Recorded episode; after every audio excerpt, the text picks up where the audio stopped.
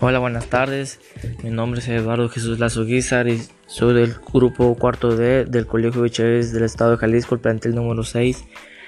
Y esta es la actividad de comunidades virtuales y son y le hablaré hoy de la maestra que está encargada de las comunidades virtuales es la maestra Juana Rodríguez y yo les hablaré sobre por qué es importante el comercio virtual. Ahorita el comercio virtual yo pienso que es importante porque ahorita como nadie puede salir con la pandemia, ahora todo el mundo compra por virtual y ahora el comercio virtual es muy importante en este tipo de, de, de tiempo, o sea, por el coronavirus y toda la, toda la enfermedad que hay ahora.